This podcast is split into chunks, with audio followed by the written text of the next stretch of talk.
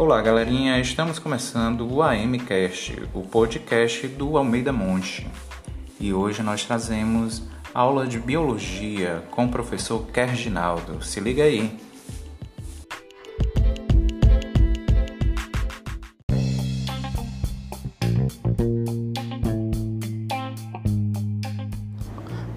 Boa noite, pessoal. Aqui é o professor Kerginaldo do segundo G do turno da noite, certo? Então, hoje nossa aula será no capítulo 3, o reino protoctista ou protista, e é sobre este grupo que nós haveremos de falar hoje.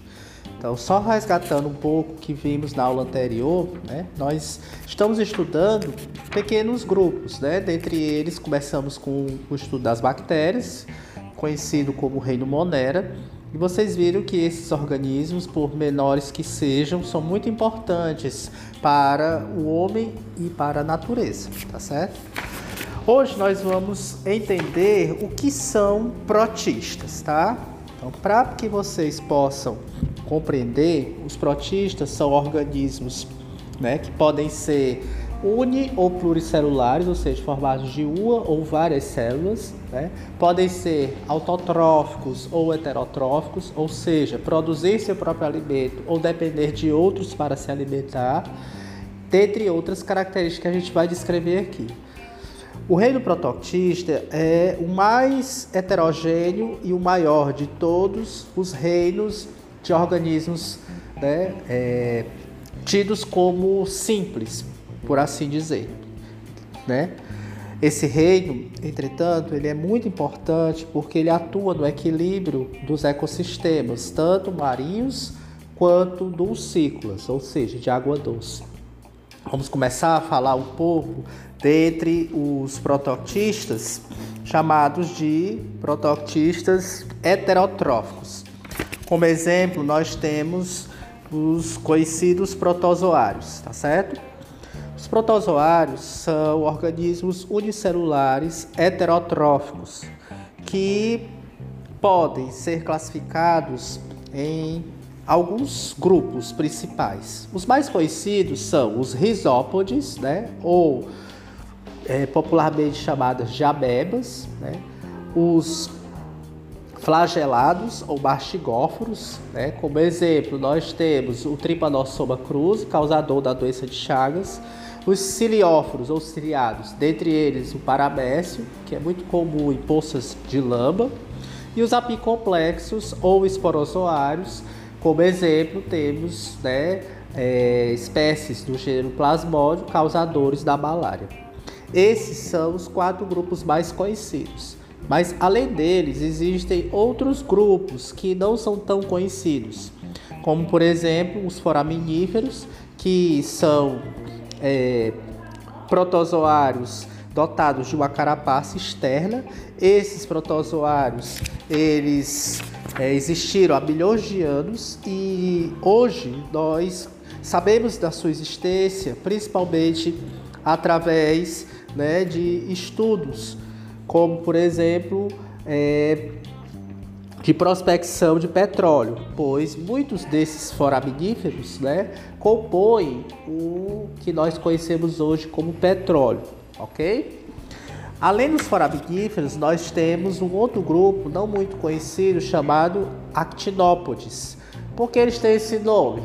Podes, pés, actino e espinho. Então é como se os, ah, ah, os pés, que não são pés, né? ou seja, os prolongamentos do citoplasma, né, é, se externalizassem a partir disso também sua carapaça. Né? Dentre eles, nós temos dois grupos importantes. Nós temos os heliozoários, que são de água doce, e os radiolários, que são marinhos. Lembre-se que os heliozoários são mais simples que os radiolários, ok? E possuem muitas formas complexas e variadas. Bom, Além dos protozoários, nós temos protistas, conhecidos popularmente como algas. Para facilitar o nosso entendimento, nós vamos dividir em dois grupos, tá? Nós vamos chamar os chamados protistas ou protoctistas autótrofos unicelulares de microalgas e aqueles né, conhecidos como prototistas autótrofos pluricelulares de macroalgas. Dentre as microalgas, nós temos as clorofícias, né, ou algas verdes.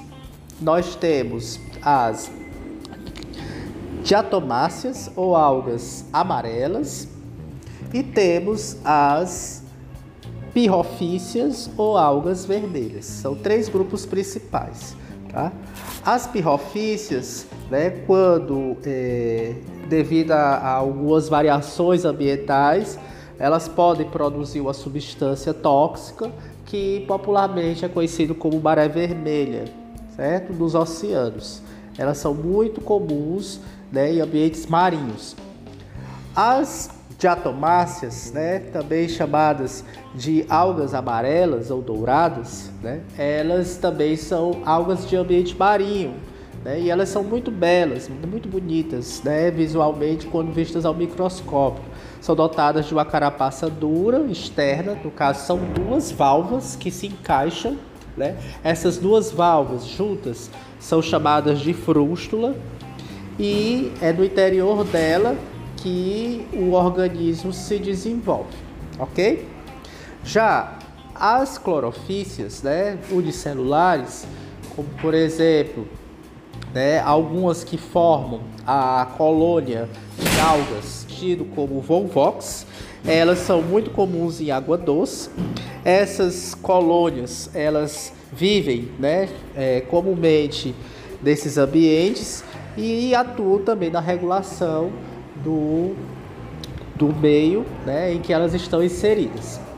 Boa parte dessas microalgas formam o que nós chamamos de fitoplâncton. O fitoplâncton é a parte do plâncton, ou seja, o grupo de indivíduos que vivem né, ao sabor das marés, ou seja, eles não têm vontade própria, eles seguem as correntes marítimas e que são a base da cadeia alimentar, tanto marinha quanto do ciclo. Né? É, já as macroalgas, nós temos três grupos. No caso, as clorofícias, né, que também são algas verdes, só que macroscópicas. Dentre elas, como exemplo, aqui no Brasil, nós temos a alface do mar, as rodofícias ou algas vermelhas, né, muito comuns, principalmente capazes de fornecer né, substâncias né, especiais para a produção não só de pastas dentrifícias, como também muito usadas na culinária japonesa, e as feofícias, né, que são as algas pardas. Dentre elas temos o sargaço, muito comum na região do Caribe, né, e os kelps, que são macroalgas gigantescas, formando verdadeiras florestas principalmente no Pacífico Norte, lá próximo ao Mar do Japão. Né? Ok? Bom, dentre as macroalgas, né, nós podemos destacar algumas características importantes. Né? As, as clorofícias, né, elas são capazes de viverem, né, produzirem é, a clorofila tanto A quanto B, já as feofícias possuem um pigmento conhecido como xantofila, que é um pigmento amarelado, e a fucoxantina, pigmentos estes que dão cor à alga. E as rodofícias possuem, além da clorofila A, dois carotenoides, né, chamados de ficobilinas. Dentre eles, a ficoeritrina, que é de cor vermelha, e a ficocianina, que se caracteriza pela cor azul ok? Bom, é, as algas, né, tanto macro quanto microalgas, são a base da cadeia alimentar de todos os ecossistemas, né?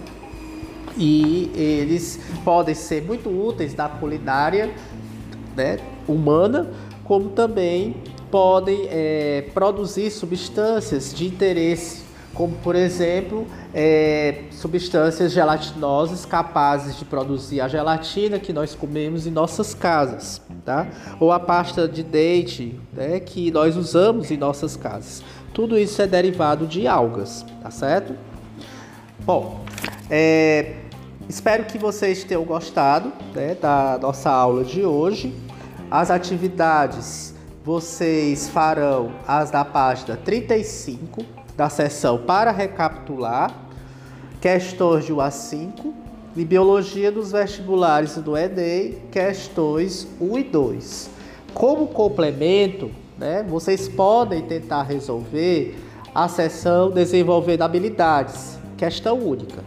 Qualquer dúvida, estou à disposição no privado e do grupo, ok? Então, até a próxima aula.